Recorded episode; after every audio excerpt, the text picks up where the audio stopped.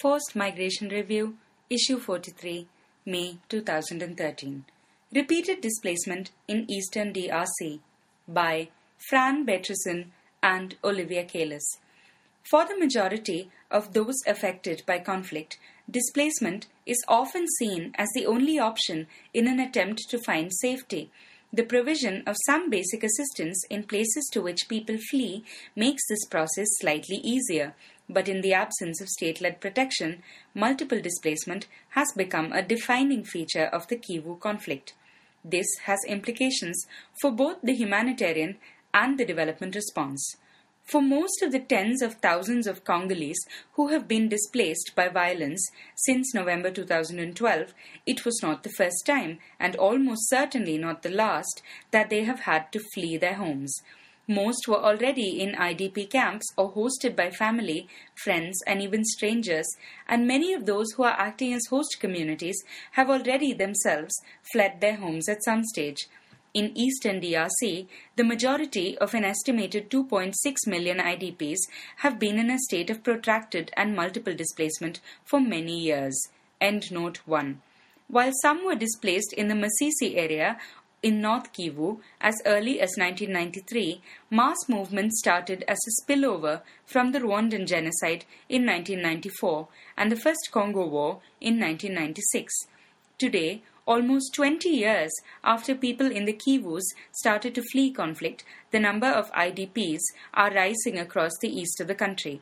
And without the state's ability to find or impose political solutions to address the causes of insecurity, civilians continue to suffer violence and abuse by armed perpetrators. Meanwhile, Assistance needs to be delivered in a way that takes into account how multiple displacement during protracted conflict affects people's resilience and their ability to protect themselves, as well as what particular vulnerabilities and needs arise from this situation. Coping in the face of continued insecurity. A Norwegian Refugee Council assessment found in one place that nearly 65% of respondents had been displaced two or more times in the last seven months, and 37% at least three times or more. Other data shows that displaced families can themselves become hosts. A 2008 UNICEF CARE study found cases where Having taken refuge in abandoned settlements, IDPs subsequently became hosts themselves to IDPs arriving later. Some community leaders have expressed concern over the presence of IDPs, claiming they were responsible for food insecurity and even for bringing instability and weapons to the community. Whereas traditionally in DRC, IDPs have chosen to be hosted in communities rather than camps, recent years have seen a shift towards camp settlements for many reasons. Among these are a simple lack of safe places to flee to as insecurity becomes more generalized and the de facto control of areas shifts from one armed actor to another. However, even camps can be unsafe and may become places to flee from. The fighting in November 2012 saw a camp of over 50,000 people on the outskirts of Goma town empty within a few hours as people fled in anticipation of attacks. The lack of basic security in places of refuge frequently forces people to move again.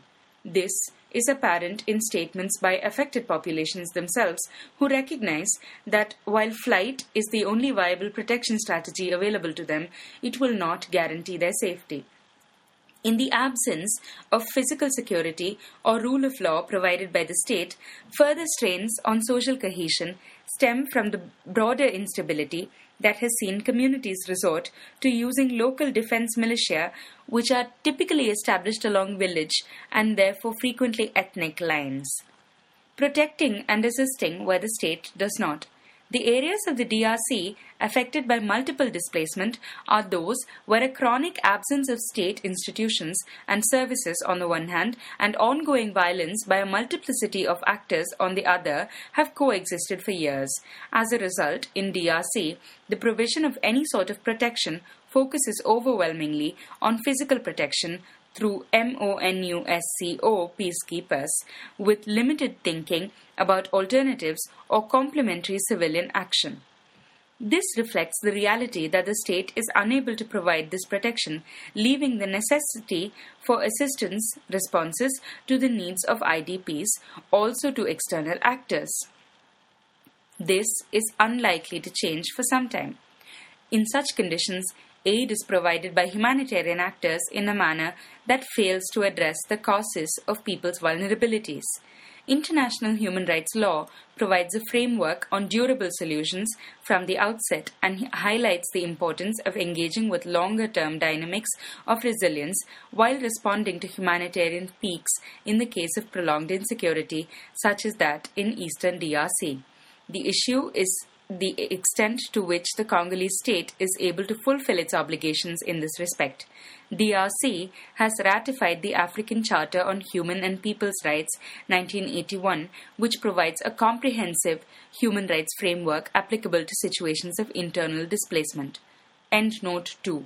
While DRC is not a signatory to the recently ratified African Union Convention for the Protection and Assistance of Internally Displaced Persons in Africa, the Kampala Convention, End Note 3.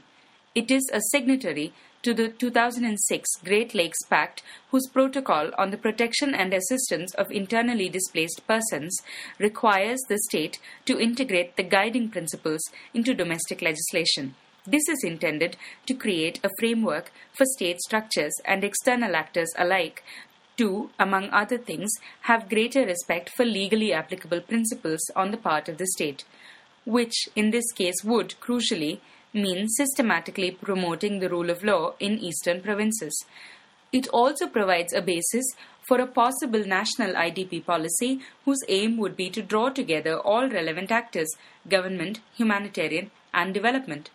The IASC framework for durable solutions for IDPs, EndNote 4, provides some technical advice as to how this may be implemented and at the political level, the New Deal for Engagement in Fragile States, EndNote 5, includes a focus on new ways to support country led and owned transitions based on one vision, one plan, an inclusive and participatory dialogue that bridges the humanitarian development divide. Yet, there remains a gap in practical guidance and no agreement amongst relevant actors on how precisely such a duality of aid can be achieved safely in context of chronic state fragility and insecurity. Existing structures for coordination, funding, and prioritization of interventions do not lend themselves to supporting such an approach. This together with the fact that the Congolese state will not be able to pay, play its part, leaves humanitarian actors confronted with a series of questions about the changing vulnerability of people with each wave of displacement, their mechanisms for coping with repeated displacement, and how assistance can help to build or at least maintain individual and community resilience in the face of repeated displacement we need to be asking ourselves how we can protect rights and provide aid according to needs throughout the various stages of displacement and in a way that strengthens IDP's ability to cope with the impact of displacement in the absence of state capacity. Similarly, the development actors need to adapt their interventions in a context of extreme fragility to better connect with life saving interventions over the long term. Fran Beytrison, F R A N dot B E Y T R I S O N at nrc dot ch is analyst for Central Africa for the Internal Displacement Monitoring Center of the Norwegian Refugee Council www.internal-displacement.org. Olivia Kalis, PAA at drc.nrc.no is Protection and Advocacy Advisor for the Norwegian Refugee Council in the DRC.